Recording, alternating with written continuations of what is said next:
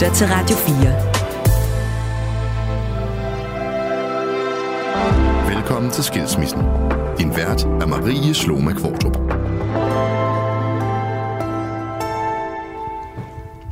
Nå, men Le, velkommen. Tak. Til mit øh, lille øh, forfrosne kolonihavehus her. Jeg har været herude i går og tændt for varmen, sådan så vi kunne holde ud og være. Nå, hvor godt. Og grunden til, at vi sidder herude, og ikke i et eller andet fancy lydstudie, det er jo fordi, at det her, det er mit lille helle. Mm. Det blev det, da jeg selv blev skilt for tre år siden. Fordi jeg har, jeg har rigtig mange børn, og der var altid nogen omkring mig. Og jeg havde simpelthen sådan behov for et sted, hvor jeg bare kunne få lov at være alene. Men det her med at kunne sådan zone ud, og ikke kun sine egne følelser, men alle de der mange øh, følelsesmæssige reaktioner, man skal håndtere, når man også er nogens mor. Oh, øhm, yes. Ja, det var sådan her, jeg kunne få lov til lige at ryste hovedet, og så egentlig bare mærke mig selv. Og grunden til, at vi altså sidder her, jeg er mega glad for, at du har lyst til at komme. Der er kaffe. Og der er kaffe. Og der er hyggeligt. Præcis. Du lytter til Skilsmissen på Radio 4. Og øh, så allerførst, så skal vi jo lige have sådan en, en helt formel introduktion, og øh, den lyder sådan her. Le Gammeltoft er født i Lyngby. Hun er 45 år gammel. Du kender hende nok mest som DJ, radiovært, iværksætter, og lige nu altså som CCO hos Net Company. Le er bosiddende i København, fraskilt og mor til to piger. Ja. Og så kan vi jo så diskutere, om jeg er fraskilt, fordi jeg har aldrig været gift. Nej. Men altså, det kalder vi det jo bare alligevel, fordi når man har børn, så er man jo et eller andet. Man er i hvert fald gået fra hinanden, ikke? Jo. Så vi siger bare, at vi er skilt. I er skilt, og ligegyldigt om man har været inde sådan rent fysisk med mit ID og udfyldet en uh, skilsmisseerklæring eller ej, så kan man sige, så er følelserne jo præcis de samme, uh, når man bryder en familie op. Ja, det tror jeg. Det tror jeg absolut på. Altså, jeg ved ikke, om jeg har egentlig funderet en del over det, om der er noget mere symbolik og mere sådan, et, så er der sat den der streg i sandet, når man skal ind og, og søge skilsmisse. Men, men jeg, don't know, jeg har ikke været der, men jeg har godt nok funderet en del over det. Jeg kender mange, der har været inde og skrive og ja. taste og trykke, nu gør vi det. Mm. Ja.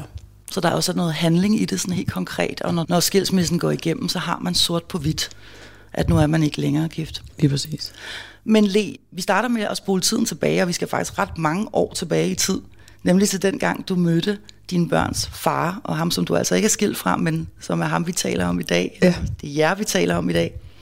Vil du ikke starte med at fortælle, hvad, hvad det var for et menneske, du mødte dengang? Jo, hvad har jeg været? Jeg har været i starten af 30'erne. Jeg, lige, jeg tror, jeg er 31, og er faktisk øh, på det tidspunkt, øh, jeg er DJ, jeg spiller meget, og er meget ude i en stor del af sådan Københavns natteliv, spiller også i udlandet og er øh, sådan helt ærligt ikke særlig optimistisk omkring mit kærlighedsliv. Jeg har lige været ulykkeligt forelsket i en, i en gift fyr, øh, som væltede rundt i byen også, og jeg, jeg ville ikke byde mig selv det der rod. Øh, så jeg, jeg tror, jeg var lidt øh, slukket. Jeg tænkte, det kan være, det ikke er noget for mig, det der. Det kan være, jeg simpelthen ikke er den, der finder den kærlighed. Og så øh, skulle jeg til Oslo og spille til noget, øh, til noget festivalskab og DJ. Og så sidder jeg, jeg kan huske, jeg sidder på det der hotel, og så skriver min veninde, min daværende veninde, en sms til mig, og skriver, øh, er du egentlig stadig single?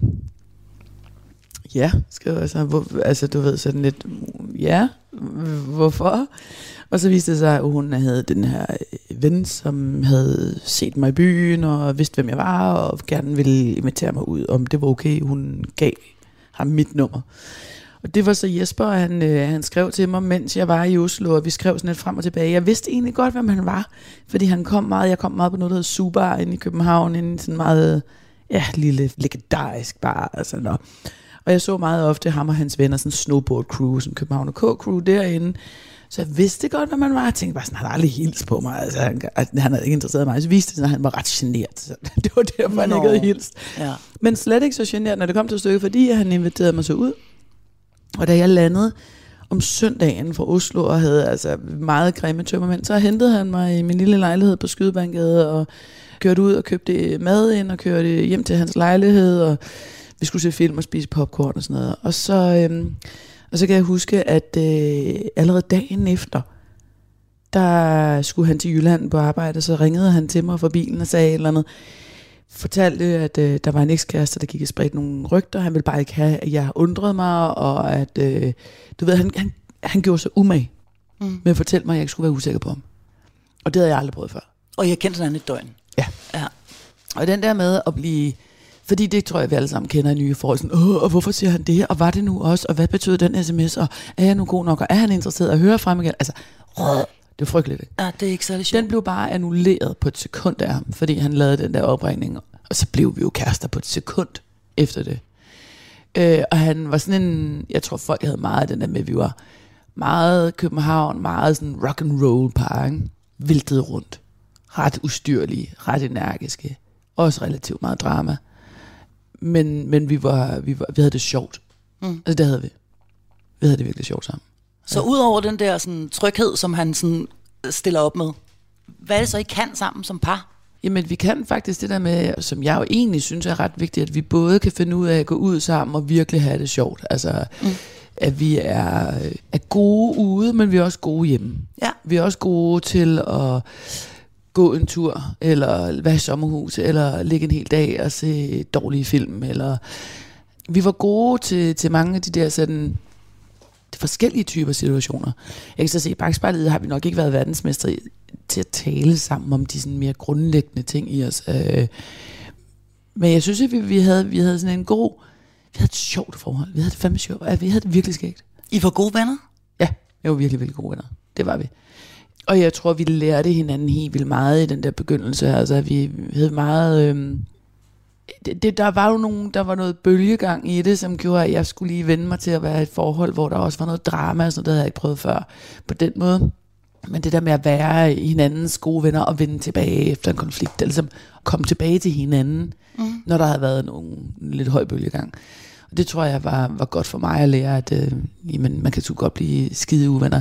Han, han havde dog en periode, hvor han blev ved med at sige, at sådan, jamen, så tager jeg mine ting, du bare tager dine ting og skride og sådan noget. Og sådan noget hader jeg, jeg kan slet ikke holde det ud. Men jeg fandt ud af, at vi altid endte med at, ligesom, at ende sammen. Så det var, det var godt. Men vi var gode venner, og vi havde det sjovt. Nok også, vil nogen sige, altså lidt for sjovt. Ikke? Det var sådan noget øh, tur til USA, hvor vi endte på stripklub i LA og fløj hjem øh, uden at have sovet, og jeg kastede op i flyet og sådan noget. Altså du ved, vi var, vi var dumme i nakken. var unge og vilde? Vi var dumme i nakken, altså, men, vi, men det var sjovt. Men jeg tror, der var mange omkring os, der var sådan, "Jamen, hvordan har I det? Mm. Altså, fordi vi altid refererede til det der, vi havde det pisse sjovt, jeg var stripbar, og det var bla bla. Ja. Jamen, hvordan har I det? Og det tror jeg egentlig ikke, at vi var sønderligt klar over. Jeg tror ikke, at vi var klar over, hvordan vi egentlig havde det. Og det var heller ikke noget, I talte om, hvordan I egentlig havde det. Nej, ikke rigtigt. Nej, jeg tror, jeg havde nok en eller anden... Øh, jeg ville fandme gerne elskes, altså. Det ville jeg gerne. Jeg havde sådan brug for at blive elsket. Og han havde sådan brug for at øh, have en familie og have et tilhørsforhold og have en base og ikke at være ensom. Så jeg tror, vi havde begge to nogle behov, som vi kunne få opfyldt hos hinanden. Ikke? Ja. Og det er jo meget klassisk. ja. Men nej, jeg havde virkelig brug for, at der var en mand, der elskede mig. Og der, jeg tror, det for os begge to i mange øh, sådan gange i løbet af vores forhold har været lidt farligt. At begynde at gå ned i den der samtale om, hvordan vi sådan ægte havde det. Jeg var sgu ikke særlig god til at være sårbar på det tidspunkt. Det var jeg. Altså, jeg var ikke særlig god til at sætte grænser for mig selv. Jeg var ikke særlig god sådan, til at passe på mig. Så jeg kørte bare med. Ikke? Mm. Øh, men det ændrede sig selvfølgelig meget i de der 10 år, vi var sammen. Hvornår begynder I så at tale om at stifte familie? Oh, Jesper var skruk.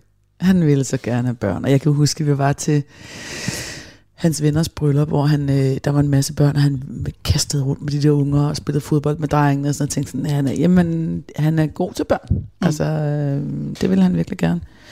Og så øh, lidt over et år efter vi fandt sammen, der blev jeg gravid. Første gang. Og vi var ret op at køre over det, og glædede os, var meget sådan, altså ta, ta, ta, den der store annoncering over for forældrene, og helt vildt, det første, den første graviditet. Og så skete det, at jeg aborterede det der barn, jeg tabte i, ja, jeg tror, jeg, jeg begyndte, jeg vidste, at jeg havde tabt i uge 11, øh, men jeg har nok, det har været en såkaldt vinding, så jeg har nok tabt det tidligere, ikke? Mm. Så, så den skulle vi ligesom trolle tilbage på, og lige finde ud af, hvordan vi, hvordan vi havde det med det. Det fik vi heller aldrig rigtig talt så meget om, altså, for at være helt ærlig. Gjorde I ikke det? Nej, det gjorde vi ikke. Men hvordan havde du det med det?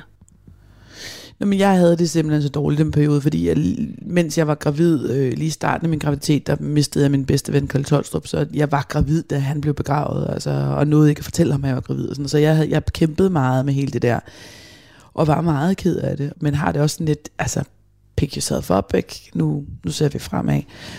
Øh, men jeg tror ikke, at Jesper øh, overhovedet, altså det slog ham ikke, at det var en svær periode, og efter jeg havde rapporteret, tager han sig i sommerhus med en ven, og så der ligger jeg derhjemme og har fået betændelse efter den der, jeg har ikke fået en udskrabning, så jeg får en infektion i underlivet, og har simpelthen så stjerne ondt, jeg må på hospitalet, men så jeg var meget alene med alt det der. Jeg var også alene hjemme, da Kjeld døde, der var Jesper på skiferie, så jeg var meget øh, i mig selv i de der ting, og jeg var jo ikke god til at være sårbar, og jeg var ikke god til at bearbejde alt det der sådan noget. Åh, oh, det der gråd, altså det er jo også mm. noget, altså tag dig sammen, ikke? Og du forbinder det her med i virkeligheden at være svag, eller hvad? Ja, det gjorde jeg dengang. Ja, nej, men det altså, nej, på det her tidspunkt, der, der er det et svaghedstegn for dig, eller hvad? Og, og ligesom sige, jeg har det faktisk virkelig dårligt. Jamen, jeg vidste ikke, jeg havde det dårligt. Du vidste det ikke engang. Nej, jeg tror ikke, jeg kunne mærke noget som helst. Jeg tror simpelthen, jeg havde, øh, jeg, jeg, jeg var i total survival mode. Altså, hold vejret og løb. Den, den der, ikke? Mm. Så jeg var ikke nede i maven, jeg var ikke nede at mærke, hvordan jeg havde det. Og så blev det vores ting, at vi var gode til at være gode på overfladen, og vi var gode til at være venner, og have det sjovt, og have fart på og sådan noget, men vi må måske ikke sindssygt gode til at kigge hinanden i øjnene og sige, hey skat, hvordan har du det egentlig? Mm. Det var vi sgu ikke stjerner til. Hvordan var du til at række ud? Ej, jeg var der i helvedes til. Nej, nej, nej, altså, det er det, jeg siger, jeg forstod ikke, hvad sårbarhed kunne. Altså, hvad det skulle, skulle mig. Jeg havde brugt, siden jeg var 4-5 år gammel, på at lære at være hård. Og lukke ned for alt det der, så det var fuldstændig unaturligt for mig at række ud og bede om hjælp. Og jeg tror i virkeligheden, altså, alle mine forhold, det er jo ikke kun mit forhold med Jesper, men alle mine forhold havde været nemmere og bedre, og måske holdt længere, hvis jeg havde været mere sårbar, og havde rækket mere ud og bedt om hjælp. Mm. Og det er først noget, jeg har lært heroppe i starten af 40'erne. Det er ret dejligt at kunne. Ja. det det Ja. kan noget. Ja, det kan virkelig noget. Så jeg har, og jeg tror, det er jo en af grundene til, at vi sidder nu, Jesper og jeg er vanvittigt gode venner. Jeg tager fuld ansvar for min rolle, om min del i, at det ikke gik vores forhold. Jeg ved præcis, hvad jeg ikke har gjort godt nok, eller hvad jeg skulle lære. Mm. Og ligesom Jesper tager fuld ansvar for, hvad han ikke var fed omkring, og hvad han mm. gjorde i gåsøjne forkert. Mm. Og hvorfor det så endte, som det gjorde. Og vi taler ret meget om det, faktisk. Den første graviditet her, som øh, I øh, er meget glade over, den bliver jo så ikke til noget. Nej. Men det bliver det så næste gang. Ja, altså så viser det sig, at jeg faktisk er ret god til at blive gravid. Så jeg bliver relativt hurtigt gravid med Filippa. Og den her gang, så, øh, så bliver det til en lille pige, der kommer i ja, sådan et lille år efter min første abort. Mm. Jeg tror kun, der er gået tre måneder eller sådan noget fra aborten, til jeg bliver gravid igen. Og øh, Filippa kommer, og det var fuldstændig, jeg kan huske fødslen. Mit vand gik, og så kørte jeg ind og hentede ham på arbejde og kørte os på hospitalet, du ved, altså meget sådan. Det har, vi, det har vi det ret sjovt over. Øhm, jeg havde købt slik med på den der hospitalstue, som jeg kunne spise, hvis jeg fik en pause. Det fik jeg så på et eller andet tidspunkt efter en epidural, så havde han et alt slikket af stress. Altså, han bare sad over en stol og var helt angst over, at han ikke kunne hjælpe mig. Men nej, det var fedt. Vi kom hjem med Fille, og øhm, jeg havde barsel, og vi, jeg synes egentlig, vi, vi klarede det meget godt. Han var god til at... Han, han var den gode, han, han er den gode far, som jeg havde Mm. set, at han ville være, ikke? og han elsker sine piger, altså han er helt øh, smurt ud, øh, altså han har smurt kærlighed helt ud over dem, ikke? Men der var også noget så der, der begyndte at dukke op med, at vi, det ændrede jo en dynamik mellem os, at vi var blevet forældre. Ja. Og det der med at gå ud sammen, Ja. var ikke noget, vi på samme måde kunne. Og når vi gjorde, så blev det mere, det blev festligt, og dramaet hængte ligesom ved os, og den der ro- rock and roll vælten rundt, hængte også ved os, og det begyndte at sætte lidt nogle skov i, at der kom noget, noget lidt for meget drama i de der sådan, "Hey, nu går vi ud og fejrer med en flaske champagne, og, og, og alkohol og drama og, og undertrykt samtale og sådan noget, er jo bare en dårlig cocktail, ikke? Mm. Så det begyndte der at ulme lidt, at det fandt man, vi havde nogle ting, vi ikke fik talt ordentligt om, Mm. som så bed lidt, når vi var ude at vælte, ikke? Så I fortsætter med at være de her festaber Ja. i virkeligheden, også efter at I har fået jeres første datter? Ja, jamen på et helt andet niveau. Ja. Altså, øh, det var først, da hun begyndte at kunne blive passet en enkelt aften eller sådan noget. Altså det var jo slet, slet ikke, mm. som det var før. Så det er jo også det, når du så ikke går ud og har den samme tolerans øh, for festen, som du har haft, altså, mm. så kommer der også ofte lidt mere bid på det. Ikke? Jo. Så jeg tror, der var meget af det der med, at vi måske, det er jo kun fordi jeg reflekterer over det nu, sige, vi har jo ikke haft det super godt, nogen af os, og det har så også vist sig i, at vi, den der ubalance, der nok har været, og den der manglende, ærlige, sårbare samtale omkring, hvordan har du det egentlig, mm. at den væltede lidt rundt i os. Ikke? Så kom ja. den til udtryk på nogle lidt uhensigtsmæssige måder, tror jeg. Så drama og, og skænderier og sådan noget, de, som jo altså, du siger, har været der helt fra starten af, Ja. det fortsætter sådan set. Ja, Men uden måske denne her evne til at få repareret ordentligt, og få sådan ordentligt talt om, hvad fanden det egentlig er, der sker, eller hvordan I ja har det, det. tror jeg. Jeg tror, at vi havde ikke rigtig sproget for det på et tidspunkt. Altså, jeg var sgu ikke særlig god til sådan at sige, hey du, øh, jeg er faktisk stadig ret ked af det eller det, eller mm. jeg, jeg føler mig alene. Eller, altså, det, det sprog havde jeg ikke rigtig fået udviklet. Øh, og det tror jeg ikke, vi havde sammen. Altså, så vi havde det svært med at helt at nå ned til bunds med, all right, øh, hvis vi så har det dårligt, og vi måske har alle mulige ting, der ligger og trykker lidt rundt omkring, så er Mm. det jo der, det er jo sådan nogle ting, der meget klassisk kommer til udtryk øh, som noget drama, ikke? Mm. Så ja, jeg tror, det slid lidt på os. Men altså, jo, så gik jeg den ikke ned med stress, men jeg, øh, da Filippa var halvandet, der startede jeg Heartbeats, min egen virksomhed, og jeg DJ'ede stadigvæk. Vi åbnede en bar, så jeg DJ'ede vel 3-4 jobs om ugen, og havde min egen forretning, og havde en halvanden år. Ikke? Jeg fik ikke sovet, og jeg fik ikke rigtigt... Der var meget bud efter mig, synes jeg. Jeg fik det skidt. Altså jeg blev svimmel, jeg fik det dårligt. Og der begyndte det sådan også at, der kunne jeg jo ikke være fed på samme måde. Altså så blev jeg lige pludselig svag fysisk. Mm. I stedet for, at det var en sårbarhed og en naturlighed og en samtale, jeg var sådan sårbar omkring, så, så var det min fysiske, så var det nogle fysiske skavanker, der lige pludselig gjorde, at vi at vores forhold rykkede sig igen. Ikke? Mm. Hvad så han så på dig i den periode, eller hvordan oplever du den periode, hvor du har det dårligt? Jeg kan ikke rigtig huske det så godt. Øh, Jeg, jeg ved, øh, at jeg selv havde ekstremt svært ved, og det har jeg haft ekstremt svært ved at sætte grænser. Så jeg havde samarbejdspartnere og folk omkring mig, og det har også været Jesper, så hvor jeg havde svært ved at sige, jamen sådan bliver det ikke, fordi det er ikke godt for mig. Mm. Det kunne jeg ikke, så jeg bare, nå jo, men altså, det kan vi da godt sige, men så tager jeg da et job med hende, men Ja. så kommer jeg da på fredag. Sådan. Altså, Mm. jeg, jeg gik ligesom bare, jeg lod det bare glide. Ikke? Og du tog alt for meget på dig. Du tog alt for meget ind. Du tog alt for meget arbejde. Ja, ja. ja. Men Jesper fik aldrig lov til at passe på mig. Jeg tror egentlig gerne, han ville. Han fik ikke lov, siger du? Nej, jeg gav ham da aldrig nogensinde lov til at passe på mig. Det, det har jeg aldrig gjort. Altså, det, er, det er igen, det er først noget, jeg har lært her nu, at øh, det der med at bede nogen om at passe på en og holde om en, og sådan i gåsøjne være den lille, og anerkende det der lille barn, man har i maven, at skal også tages i hånden en gang imellem. Jeg tror, jeg tror ikke, jeg var særlig nem at komme tæt på på det tidspunkt. Jeg tror, det var, har været svært at være mand med mig. Altså, det tror jeg simpelthen. Og når du siger det, så, så clasher det jo lidt med, at du siger, du havde enormt meget behov for at blive elsket af en mand. Helt vildt. Men samtidig så vil du faktisk ikke rigtig lade ham gøre det. Nå, men jeg tror ikke, jeg forstod, at det at elske hinanden hænger jo ekstremt tæt sammen med, at man passer på hinanden. Mm. Og at man har et helle, og man er tryg nok til at kunne sætte sig ned og græde og være sårbar og mm. altså blive passet på. Mm. Det havde jeg ikke lært hjemmefra, at det var noget, man gjorde. Så det har taget mig, ja, fuck, 45 år at lære, ikke? Ja. Det er jo gakket. Men altså, nej, det vidste jeg skulle ikke hang sammen. Og det har jeg ikke haft, den tryghed. Og det har jeg ikke haft med de kærester, og det havde jeg heller ikke med Jesper. Og det er ikke min ekskæresters skyld. Det er det altså ikke. Det er noget, mig, du, der har- skulle lære det er det. noget, du har med dig, og som du ikke har været god til. Ja, det er noget, jeg øh, egentlig har arbejdet ret hårdt for at komme hen til. Øh, og særligt de sidste, sidste to års tid har der virkelig været sådan en gennembrud for mig. Altså mine veninder ser mig skulle græde ret meget nu. det tuder hele tiden. Mm. Det er fabelagtigt. Ja. Ja. Det føles godt, ja, det gør det. Og kunne det? det? Det Ja. er dejligt. og mega grænseoverskridende sikkert også, ikke? Nej, ikke længere. Nu er jeg bare altså, af med masken, du. Det er, it is what it is. Fedt. Du lytter til Skilsmissen på Radio 4. Jeg ved, at I jo på et eller andet tidspunkt begynder at ønske barn nummer to.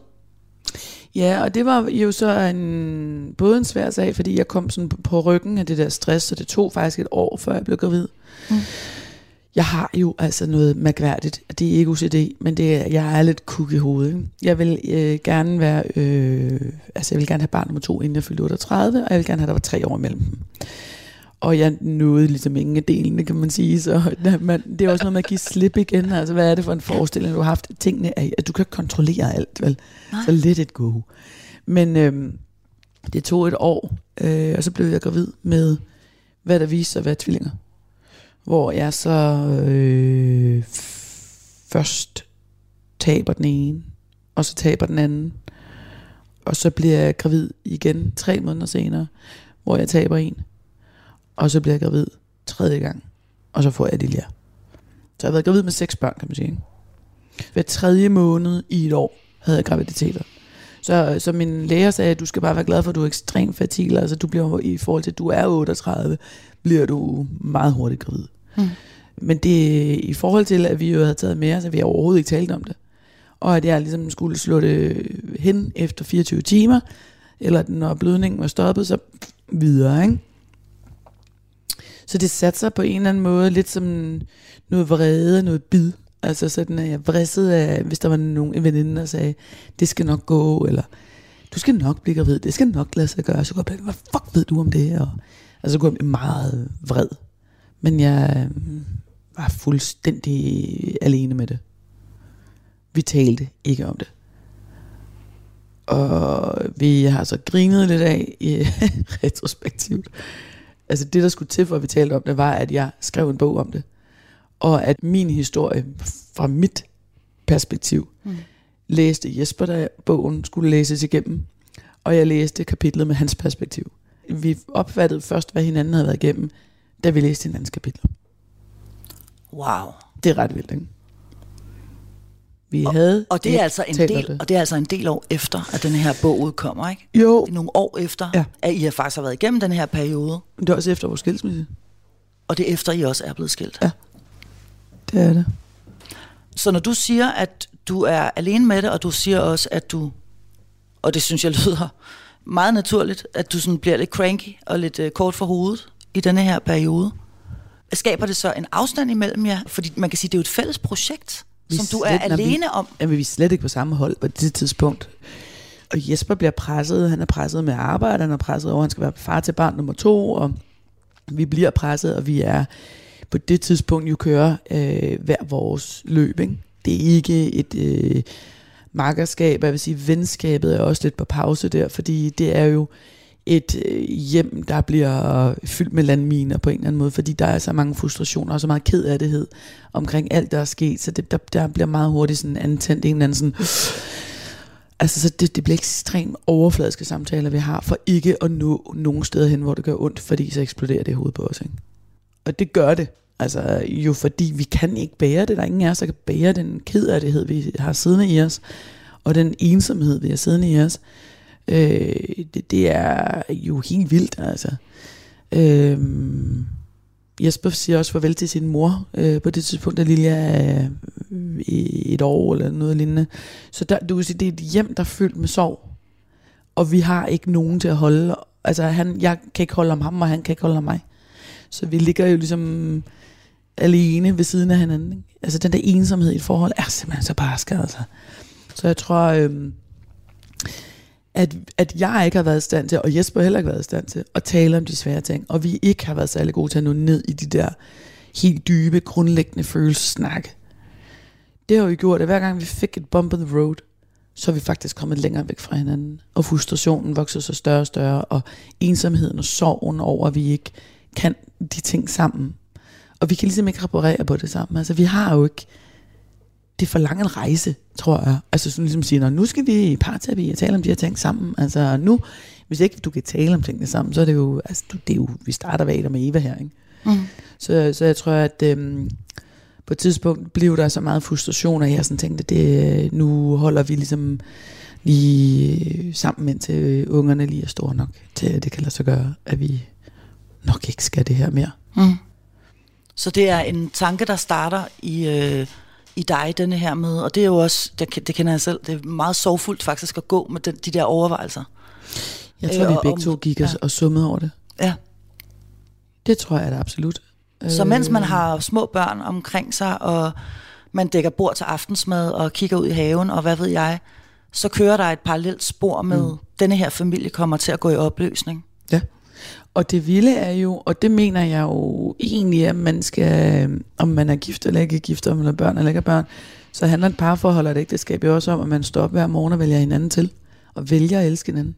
Fordi det er et valg. Du kan sagtens tænde af på et menneske, hvis du bare vælger at lade være med at elske det. Altså, det, det kan man jo. Mm. Øhm, jeg valgte jo ikke, altså hvis, når de der tanker, når de der spor, parallelspor begynder, så er det meget, meget svært at vælge. Du kan godt i de gode øjeblikke sådan sige, okay, switch on, okay, mm. det skal nok blive godt. Men hvis to tredjedel af tiden er nederen, så bliver det valg hver morgen jo op ad bakken. Og så tror jeg, det er svært helt at læne sig ind i igen. Jeg tror simpelthen, at så, så tog vi begge to en drejning i hver vores retning, som var som alt afgørende. Det der, det kommer ikke til at gå. Øhm, Så lever I, oplever du, at du i den, i, i den periode der inden brudet, at, øh, at I i virkeligheden lever meget parallelle liv?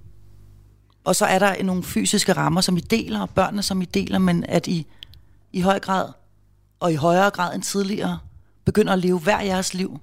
Men jeg tror bare ikke, at de vil lede noget liv. Altså, vi har arbejdet, og jeg brugte ikke rigtig Jesper som sparringspartner, og jeg tror, han holdt også nok op med at bruge mig som sparringspartner. Så var vi forældre, og vi fik hverdagen til at køre, og så lå vi på sofaen og så fjernsyn og spiste kakaotoppe fra Netto. Altså, du ved, så, så øh, æder man sig ihjel på en eller anden måde. Ikke? Altså, man kvæler jo bare, hvad man kan.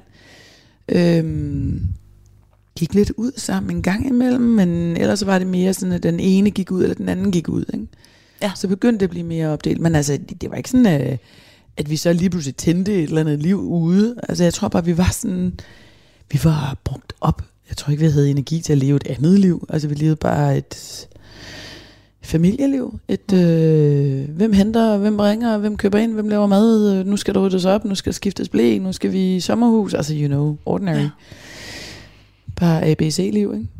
Så det bliver det her logistiske og praktiske fællesskab, og, og, det, og det ved vi, hvad er. Ja. Men jeg hører dig også sige, at det er hammerne ensomt at være i. Det var det for os begge to. Det var ikke sjovt. Jeg tror, vi begge to havde så... Altså, vi kiggede på vores børn og havde nok en idé om, kæft, mand, vi... Åh, ikke at være sammen med dem hele tiden, ikke? Det er jo op ad bakke og skulle skilles fra sine børn, men øhm, ja, der var slet ikke noget at komme efter. Der var ikke rigtig noget valg. Det var der ikke. Og man kan sige, vi så valgte vi i september 19, har det været, blev vi enige om, at det, at det gik ikke. Faktisk en meget fin samtale. Mm.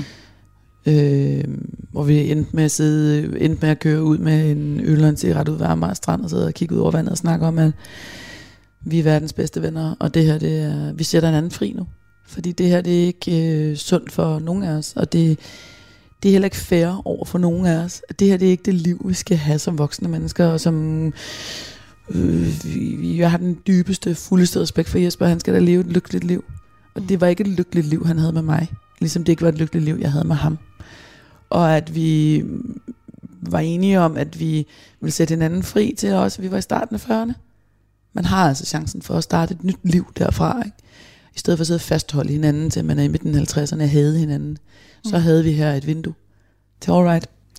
Der er nok måske eventuelt potentielt noget bedre for os derude, og det skal vi give hinanden lov til at lede efter.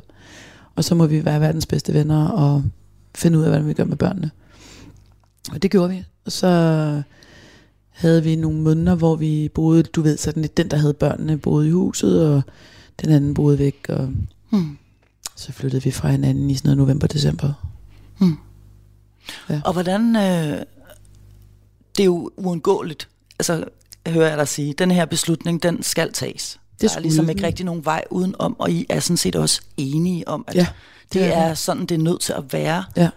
Det var meget, det var nok første gang i vores forhold, at vi var så sårbare og ærlige over for hinanden. Meget sigende, ikke? Egentlig.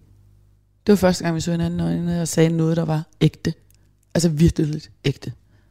At du, dit liv bliver ikke, du er ikke lykkelig, og det er jeg heller ikke. Og vi var helt anerkendende over for det faktum, altså.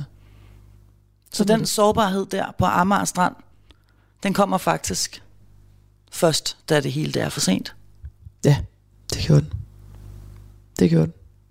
For os begge to, jo. Altså, Ja. også den, altså fordi vi respekterer hinanden så meget, så tror jeg, vi havde sådan, at den respekt blev vi simpelthen nødt til at udleve. Altså, i, vi bringer noget dårligt frem i hinanden nu.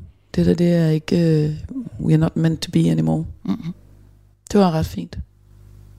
Jeg kan være det, der sidder og tænker på, øh, vi gik fra hinanden. Men det var meget, meget smukt. Altså. Jeg husker det som noget ekstremt varmt og smukt. Og det synes jeg egentlig også, vores forhold har været efter det. Meget varmere og finere og ærligere og sårbart, end det var, da vi var sammen. Du lytter til Skilsmissen på Radio 4. Så kommer der selvfølgelig en periode med noget, sådan noget praktik og noget logistik, og man skal blive enige om, hvordan man får hverdagen til at hænge sammen. Øhm, men jeg tænker også, at der følelsesmæssigt opstår en periode, som er anderledes end noget, man har prøvet før. Altså det her med at, at splitte en familie op, og at ens børn nu ikke længere, som det mest naturlige i verden, skal vågne op lørdag morgen med både sin far og mor og alt det der. Øhm, hvad gør det ved dig at bryde din familie op på den her? Jeg ved godt, I to om at gøre det, men, men, men hvad, har, hvad har du af tanker og følelser Jamen, omkring det i den periode der? Jeg var simpelthen, Jesper han følte det virkelig der. Øh, vi var ret privilegerede og havde øh, købt en lille lejlighed, så der var et sted, han kunne flytte hen. Det var nemt for os, ikke? Mm. Vi havde ligesom det der bolig øh, meget tæt på hinanden, og vi kunne få Ja. det til at spille. Hvordan er relationen mellem jer i den, i den periode, hvor han ligesom er nede, og du er oppe, og der ikke er gået ret lang tid, efter at I har er flyttet fra hinanden? Jeg kan huske, da jeg ringer og siger til Jesper, at jeg er begyndt at date en anden. Jeg kan huske hans reaktion, så han dater ret meget. Altså, han øh, har været meget aktiv dating i den periode, hvor jeg så havde en anden kæreste. Ikke? Men jeg kan huske, at han, øh, han havde helt klart den der... Øh, han havde lige til at starte med lidt svært ved at være derhjemme alene, og så derfor var det sjovt at gå ud og date og så videre, men det blev han træt af også. Altså, og ville jo ustyrligt gerne have en kæreste. Men han, jeg synes, han var ret dygtig til at sætte ord på det over for mig, og ligesom være ærlig omkring, hvad det var for en fase, han gennemgik. Øh, vi var meget sådan øh, nytårsaftener sammen, børnefødselsdagen sammen, altså slog det hele sammen. Øh,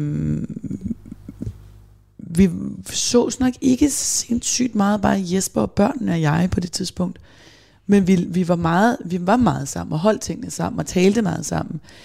Men jeg tror, jeg har været en lille smule svær at trænge igennem til. Altså jeg tror ikke, at det har været igen jo temaet her. Ikke? Jeg har nok ikke været så nem at, at få til at sætte sig ned og, og bruge tid på, og sådan at være sårbar og ærlig omkring det her, fordi jeg havde helt klart også brug for at sige, jamen streg i sandet, vi er gået fra hinanden. Altså, der skal, jeg tror, det er meget sundt at få en lille smule afstand, for at kunne finde sammen igen som venner.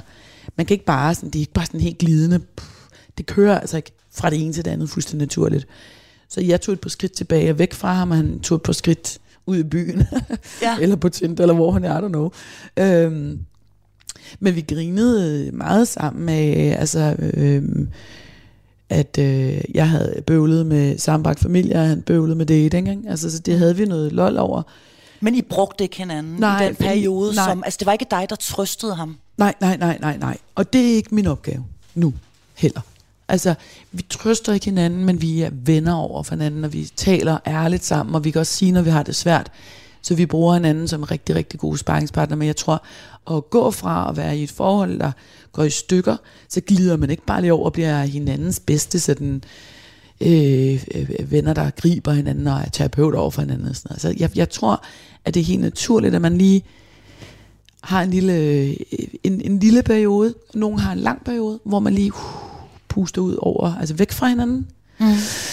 Og så kan man bedre være der for hinanden. Mm. Øhm, så det har vi i hvert fald gjort med ret fin succes, synes jeg. Nu er vi mere ærlige og mere sårbare over for hinanden, end vi har kunnet være før. Mm. Og nu kan det så også sagtens være, at I rent faktisk kan græde over for hinanden. Eller altså øh, trøste hinanden i, i, i situationer. Ja, Ja. det tror jeg absolut. Eller stå og tude sammen, når en af dem bliver 18, eller skal konfirmeres, eller hvad ved jeg. Det kan du, altså jeg tænker, at det er... Jamen det kommer vi helt til, det har vi. Og Jesper har, altså vi kan begge to godt udtrykke den der sårbarhed over for hinanden nu. Det er egentlig sjovt, du nævner det. Det har vi også gjort, når ting er gået i stykker for os, altså om det har været forhold, eller om det har været, at vi har haft det svært, og sådan, så det kan vi godt nu. Mm. Det er dejligt, altså, men jeg tror også, at vi har fået, vi har jo meget mere overskud til at se tingene fra hinandens perspektiv nu også, fordi vi ikke er maste af hinanden. Mm. Så vi har fået plads til at se hinanden ærligt. Og det tror jeg ikke, vi kunne, da vi boede sammen, fordi vi ikke havde det der helt ærlige udgangspunkt, da vi startede. Mm. Men nu har vi fået trådt det der skridt tilbage, og nu kan jeg se Jesper som Jesper. Ikke i, fuldstændig i, i, i, et eller andet falsk lys. Altså han kan også se mig som mig med alt det gode og dårlige, det nu engang måtte indbære, mm. så er vi nok, vi har fået et ærligt syn på hinanden nu. Men jeg var et sted, hvor jeg havde været mor, og jeg havde, været, jeg havde arbejdet rigtig hårdt, og jeg havde ikke haft noget for mig, siden jeg blev mor til Filippa. Og hun var syv på det tidspunkt, så jeg følte, at jeg havde tabt mig selv helt ekstremt. Og for ikke at... Øh, det var ikke, fordi jeg ikke ville se på det, men jeg tror, at jeg valgte at tænke, at jeg var blevet sat fri, og jeg skulle ud og, og opleve en masse. Så gik der meget, meget kort tid, og så mødte jeg en anden mand, som jeg begyndte at date. Jeg tror, at vi gik fra den september, og jeg var vel på date i sådan noget november-december eller sådan noget. Og bliver i januar kæreste med en ny. Så jeg, jeg, jeg lever det ikke der. Jeg gennemlever altså ikke sorgen på det tidspunkt. Det gør Jesper. Han sætter sig ned og lever sin sorg over, at vi er gået fra hinanden, og han ikke er sammen med sine børn, fuldstændig igennem. Parallelt med, at jeg er i gang med at udleve et nyt forhold. Og, øh, og det var, øh, altså det har jo slået mig gevaldigt. Det har sgu bidt mig i røven, ikke? Det må jeg simpelthen sige. Fordi jeg har så jo fået den på bagkant, kan man sige. Jeg har jo så, efter jeg lavede sammenbagt familie, meget, meget, meget kort. Øh, mm. Og det var, som de fleste, der lavede sammenbragt familier, øh, godt ved, i noget af et shit show. Så da, jeg, da det stopper, har jeg også lidt, jeg sørgede overhovedet, faktisk var det ikke en sorg over den sammenbragte familie, jeg har gennemlevet siden da, jeg har bare sovet over, jeg har sørget over mit og Jespers brud, og at 7-7 er hardcore, og jeg, mm. altså, så hele det der sådan, jeg er fri, og jeg kan gå ud og have det sjovt, og date, og gå i byen, og le. Mm. Ego. Altså, mm. ego le, ikke? Så kan jeg få lov til at bare tænke på mig nogle dage i løbet af en måned. Øhm, jeg, har, jeg har sådan preachet, 7-7 for fedt, mand. Nej, hvor er det fedt. Og det er jo faktisk først nu her, det sidste halvandet år, hvor jeg har været sådan, 7-7 lort. Altså. Hvor du altså er blevet alene igen. Ja, ja, det er ja. ikke fordi det er lort, men det er mere sådan, det er da sovfuldt. Altså ja. det er det der pisse sovfuldt, at jeg vågner ikke op med mine børn hver dag, og heldigvis er det jo fuldstændig vidunderligt, at Jesper og jeg holder jul sammen, og vi holder fødselsdag sammen, og vi holder ligesom alle de der ting sammen. Så jeg har ikke skulle sidde på en børnefødselsdag eller en juleaften med mine børn. Men det kommer da nok på, at måske, I don't know, you never know. Det kommer måske på et tidspunkt. Mm. Men jeg kan da godt, nu er den der, altså nu begynder skizofrenien på en anden måde at melde sig. Ikke? At man, når man har sine børn 7-7, jeg gerne vil have alt ud af de syv dage med dem, og man vil fandme gerne øh, hygge sig. Og når de så er nogle røvhuller, der skændes hele tiden, så kan man godt nok blive ked af det. Ikke? Altså jeg er meget udmattet, når jeg har mine børn alene, og jeg har dem jo alene. Det kender du også. Mm. Ja, yeah, oh ja. Yeah. Jeg, har, jeg kan ikke tage den ene med nogen steder, fordi så er den anden også. Altså jeg skal altid have passet af mm. nogen. Og der må man sige, det taler Jesper jeg også om, han har en sød kæreste, han bor sammen med, og at nu er han jo to. Så han har øh, muligheden for at gå ud med den ene og gå ud med den anden. Jeg kan godt mærke, at mine piger de mm. efterspørger noget alene tid med mig. Og det er frustrerende, og det er hårdt at finde ud af, at man ikke har slået helt til der. Ikke? Fordi mm. jeg havde det lidt travlt med at løbe rundt med mit eget projekt. Så mit projekt er pauset lidt. Men den der identitetsting... Eller nej, mit projekt er blevet et andet. Ja, dit projekt er blevet et andet. Ja. Men, men hele denne her identitetsting, altså i forhold til, at Øh, nu siger du selv, at jeg har været mor, øh, og så har jeg arbejdet rigtig meget, og lige pludselig, så er der faktisk syv dage, hvor du bare kan være dig selv. Mm. Og den hører jeg dig også sige, at den udnytter du for fuld smadret, fordi nu skal den simpelthen bare have en over nakken, og du skal bare have lov at være dig selv. Så det er sådan nærmest en euforisk ja, øh, frihedsfølelse, du har der? Ja, eller også er det en total øh, fornægtelse af, at jeg har det af helvedes, det er dyb, dyb sorg. Men jeg er så heldig et år, jeg har nogle fantastiske venner, som er min lille skilsmissegruppe, for vi har jo uger, øh, børnefri uger samtidig. Så det ender også med at være den der, nu har jeg haft mine børn alene i uge. Jeg glæder mig til på onsdag, jeg glæder mig til på torsdag, jeg glæder mig til på fredag, jeg glæder mig til på lørdag, fordi der er jeg ligesom ude med jer. Mm. Og så ender det jo med også, at vi er lidt samme sted i den der gruppe, og det er jo en gigantgave, det må jeg simpelthen sige. At jeg har ikke haft den der med, at jeg sad derhjemme alene og tænkte, mm, her sidder jeg, hvad skal jeg lave? Mm. Øh, og også og, nogen, der kan forstå, når du savner. Og, ja, ja, og vi er vanvittigt ærlige over for hinanden omkring, når det er hårdt at være alene forældre, eller hvad det gør, når der kommer nye ind i billedet, og vi, altså vi taler om alt. Det er, og det her, det er jo så nye ledning, fordi det er jo med tårer og gråd og øh, snot hængende ud af næsen. Og, altså det er, jo, det er jo virkelig... Øh, det er den helt autentiske og rå version af le. Ja, men som le, også hun har også fundet le, ikke? Ja. Som har, øh, det har, jeg har taget nogle detours, hmm. øh, men jeg tror, jeg har skulle gøre det på min måde, og ligesom sige, at det har været vigtigt for mig at prøve at finde ind til, hvad der var vigtigt øh, i den der mellemperiode mellem at Jesper og jeg gik fra anden til, hvor jeg er nået hen nu, har jeg øh, ikke, altså jeg har virkelig taget nogle, jeg har kørt lidt rundt i de der rundkredse, altså jeg har været i nogle, hvad hedder sådan, roundabout, jeg har taget nogle rundkørsler. omveje, rundkørsler, jeg har taget nogle omveje, fordi jeg ikke havde været, jeg var ikke klar til, jeg tror seriøst, hvis jeg var gået for Jesper og sat mig ned og været ærlig omkring, hvor ked af det jeg var, så var jeg faldet fra hinanden. Jeg havde øh, alle de aborter, jeg havde stress. Højst sandsynligt en mini-depression efter stressen også. Jeg havde mistet min bedste ven. Jeg havde mistet min faren til mine børn. Jeg har mistet alt i de 10 år. Og når jeg kigger tilbage på, hvordan det har været, sådan, hvornår har jeg sidst været glad, kunne jeg godt spørge mig selv om, så var jeg sådan lidt, nej, jeg blev, Jesper, jeg gik fra hinanden i 19. Ja, ja, okay, men så havde jeg øh, stress, jeg havde kæld, jeg havde aborter, jeg havde, altså der har bare været så meget. Så hvis jeg skulle sætte mig ned, da vi gik fra hinanden, og gjort det Jesper var god til, det kunne han godt, så tror jeg, jeg var gået opløsende. Så, så havde jeg, øh, altså det havde jeg ikke kunnet holde til. Så jeg blev nødt til ligesom at skubbe noget, placere noget nogle steder. Ikke? Så det første, jeg begyndte at kigge på, det var aborterne. Øh, og, og se på det, og bearbejde, altså jeg bearbejdede alt det med min bog, og jeg havde nogle gode snakke med Jesper om det. Og så er det der sorg over familien, der er gået fra hinanden, det er først noget, jeg har fået bearbejdet nu. Altså det er sådan ved at, alright, det var sgu mm. ret sorgfuldt. Det er jo ikke det, man drømmer om. Nej. Det er det altså ikke. Nej. Og jeg tror, min store sorg er jo mere den der med, altså jeg får aldrig en kernefamilie igen. Nej. Det løb er kørt. Ja. Også fordi du er jo 45 nu, kan man sige. Nå, men, og, jamen, jeg vil ja. ikke have flere børn, der slet noget. Men, nej. men du kan ikke få en ny ind i det billede og skabe en kernefamilie. En sambagt familie er ikke en kernefamilie. Nej og øh, jeg skal ikke være sammen med andre med små børn igen. Altså øh, det sammenbragte, det der, det, det skal jeg ikke. Øhm, så jeg er, og det har jeg også sagt til mine piger, fordi mine piger var også igennem den sammenbragte familie, og det var ikke særlig fedt for dem. Nej. For det var ikke et rart sted at være.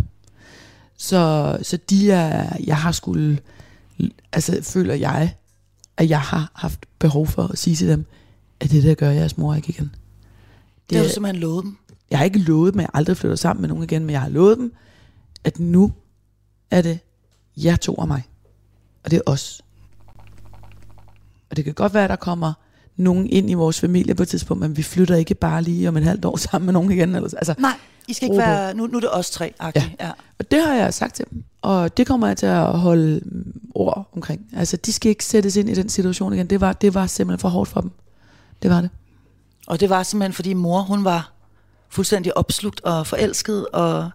og Nej, jeg tror egentlig ikke, jeg var sønderlig forelsket. Jeg tror, at jeg meget gerne bare ville videre, og ikke være alene, og ikke sidde og se på det der. Og jeg havde nok et håb om, at hvis jeg blinkede, og var sammen med en anden, så var den sorg væk, og så havde jeg en ny kernefamilie. Altså, jeg tror simpelthen ikke, at jeg har været helt øh, åben over for mig selv, og helt ærlig over for mig selv omkring, hvad mit projekt med det der var. Øh, og jeg gjorde præcis det samme, som jeg gjorde i alle mine egne andre forhold. At jeg satte ikke nogen grænser, og jeg stillede ikke de krav, jeg skulle stille, og jeg skulle ikke have været der. Altså, jeg skulle simpelthen ikke have været der, fordi jeg gentog bare det, jeg gentaget hele tiden, at jeg lå nogle mennesker overskride mine grænser fuldstændig. Og jeg havde det så elendigt. Altså, så det, det var forkert. Ja, jeg sidder alene med mine børn nu og er lykkelig for det, og jeg kigger dem ind i øjnene og siger til dem, at jeg elsker dem, og at jeg, nu bor vi her, og vi tre, vi har hinanden. Nu bruger vi pigekollektivet til noget, ikke? Mm. med pigehunden og pigemor og pigedøtre og en fantastisk pige, der bor hjemme hos os, som hjælper os, så vi er kvinder, altså, så det driver ned af fucking væggen. det er kvindekollektiv i virkeligheden. det er godt for dem. Ja. Det er det altså. De skal have noget ro, og det skylder jeg dem. Men de er stadigvæk i en 7-7-ordning. Ja. Og vi kommer jo ikke udenom, at jeg ved, at du og Jesper er fantastiske forældre sammen, mm. og I er mega gode samarbejdspartnere, og I har også pigerne lige meget. Mm. Øhm, men det her med, at der kommer nye kærester til, ja. og jeg ved, at Jesper også har fået en ny kæreste, synes hun er sød, dejlig, de bor oven i sammen nu. Ja. Øhm, hvordan har det sådan hånden på hjertet været for dig, at, øh, at der nu er en anden kvinde i din, øh, i din børns liv? Jeg tror, jeg har kun haft små glimt af, at det har været svært. Jeg er faktisk ekstremt taknemmelig for, at Jesper har fundet en helt vild sød kæreste, som er meget glad for vores børn. Og vores børn føler sig helt vildt tryg med hende og glad for hende. Altså, så jeg kan se, at Jesper er glad. Ja. Det er simpelthen så dejligt, og han bliver sådan en bedre version af sig selv på en eller anden måde. Ikke? Det er jo det, der sker med os, når vi bliver elsket rigtigt. Ja. Altså, så, så blomster de gode sider i os. Ikke? Og han har haft nogle hårde år. Ellers, Jamen han har jo altså, taget den, jeg har taget I har lavet den omvendt? Ja, han var ja. sgu sej, ikke? Altså hatten af, han satte sig sgu ned og følte det. Og arbejdet med det, og arbejdet meget med sig selv omkring alt det der. Jeg har, jeg simpelthen har, har den vildeste respekt for ham. Så øhm, han var ret god, da jeg lavede hele det der sammenbragte familieshow, var han ret god til at, at sætte nogle ord på den sårbarhed, det var, at lige pludselig boede hans børn sammen med en anden mand. Altså, ja. det var fucked up mærkeligt altså, for ham. Mm-hmm. Og jeg kan så sige det samme, at der været nogle meget få situationer, hvor, altså for eksempel til Felipas fødselsdag, hvor vi mødes og spiser sammen aftensmad. Og så cykler de fire hjem sammen, og jeg cykler hjem alene på min datters fødselsdag. Og der ringer jeg til ham bagefter, har en lang snak med ham dagen efter, og siger, at det der, det, det kan jeg ikke. Hvordan havde du det der? Altså, da de, da de cykler afsted? Jamen, jeg var, jeg var, dy, også, jeg var i dyb, dyb chok over, sådan, hvorfor står jeg her? Altså, hvorfor I... Og så, det er min familie-agtigt. Ja, eller sådan, det, ja. ja, og det er jo ikke hendes skyld, men altså, ja, som jeg sagde til Jesper, øh, at, at I kunne bare spurgte mig med hjem og spise is, ikke? Og så har Jesper så sødt så siger han, jeg troede, du havde travlt at skulle ud, og jeg troede, du skulle noget andet. Og, ja. Altså, så det var bare en misforståelse. Men vi er bare ret gode til, ligesom, du, hey, du, det der, det er ikke fedt. Altså, nu bliver jeg ked af det. Så det sagde du til ham? Du siger, det, det er simpelthen for underligt at stå der og se Ja, jeg ringede til ham dagen og, og efter, altså, eller dagen efter igen, og så havde vi en lang snak om det. Om, og ligesom han havde respekt nok over for mig til at sige, når der var noget, der var mærkeligt, dengang jeg var sammen med en anden. Mm. Altså, så vi, vi øh, ringer til hinanden, eller siger, du, det der, det, jeg blev pisse ked af det, altså. Nå, gud, ej, okay, det gør vi på en anden måde næste gang.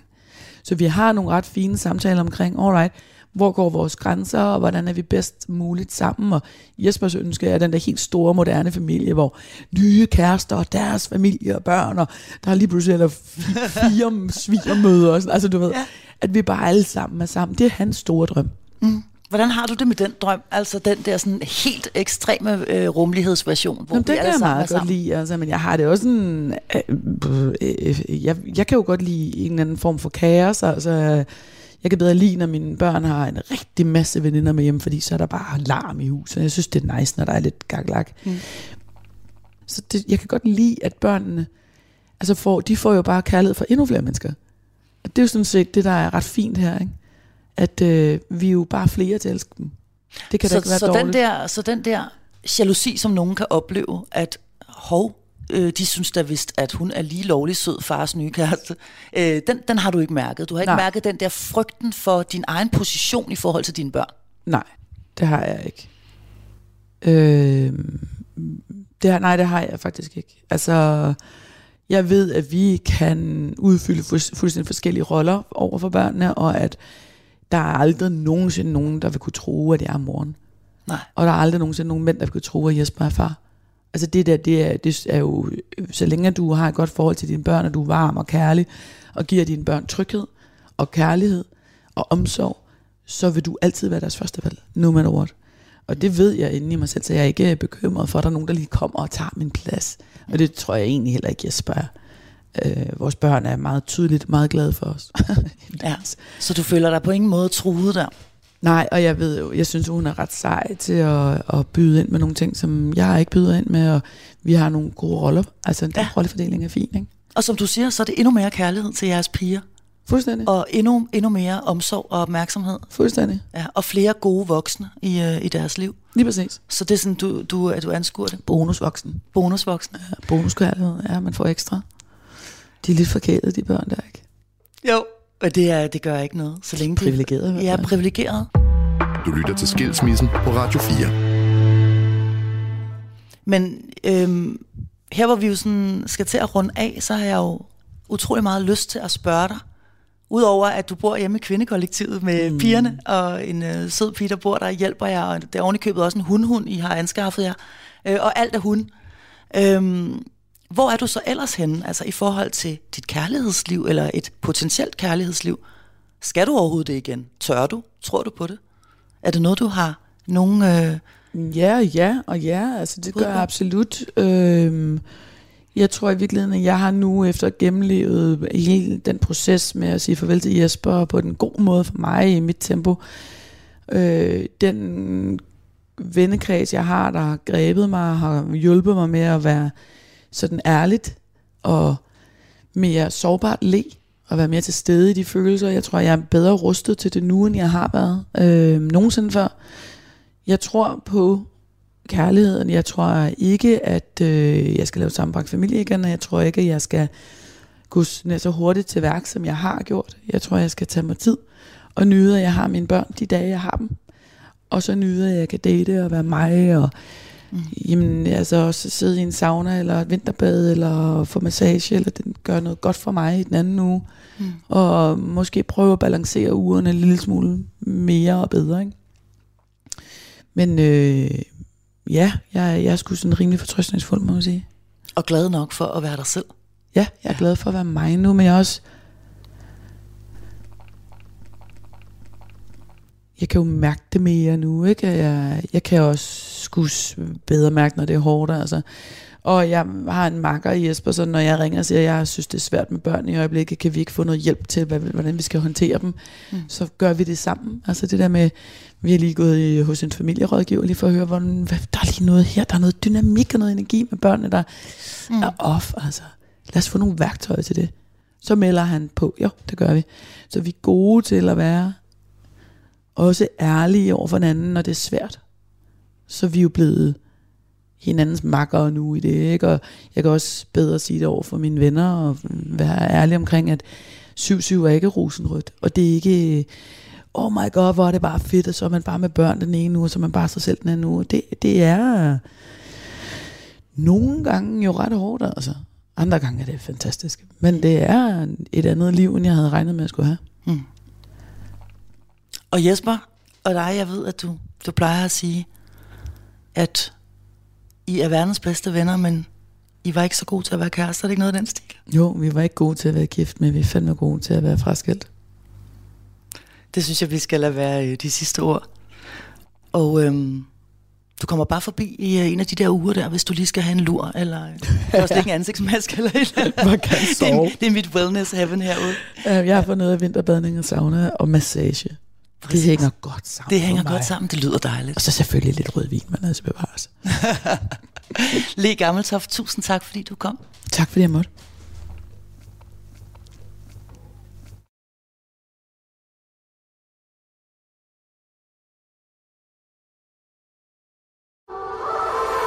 En af Spotak. Hjertelig velkommen til Portrætalbum. I Portrætalbum bruger Anders Bøtter musikken til at vise nye sider af sine gæster. Min fantasi matchede ligesom ikke verden rundt om mig. Det var meget sådan en lille cocoon af eventyr og alt muligt, men når man så gik ud i verden, så blev det bare så voldsomt. Jeg synes, at det er ekstremt passende, at det er på det her tidspunkt i dit liv, at du bliver ramt af bjørk. Lyt til Portrætalbum i Radio 4's app, eller der, hvor du lytter til podcast. Radio 4. Jeg havde det rigtig, rigtig svært med, at jeg var født som pige. Altså, jeg havde gik på en skole, hvor jeg fik lov til at hedde Thomas. Ikke så forudsigeligt.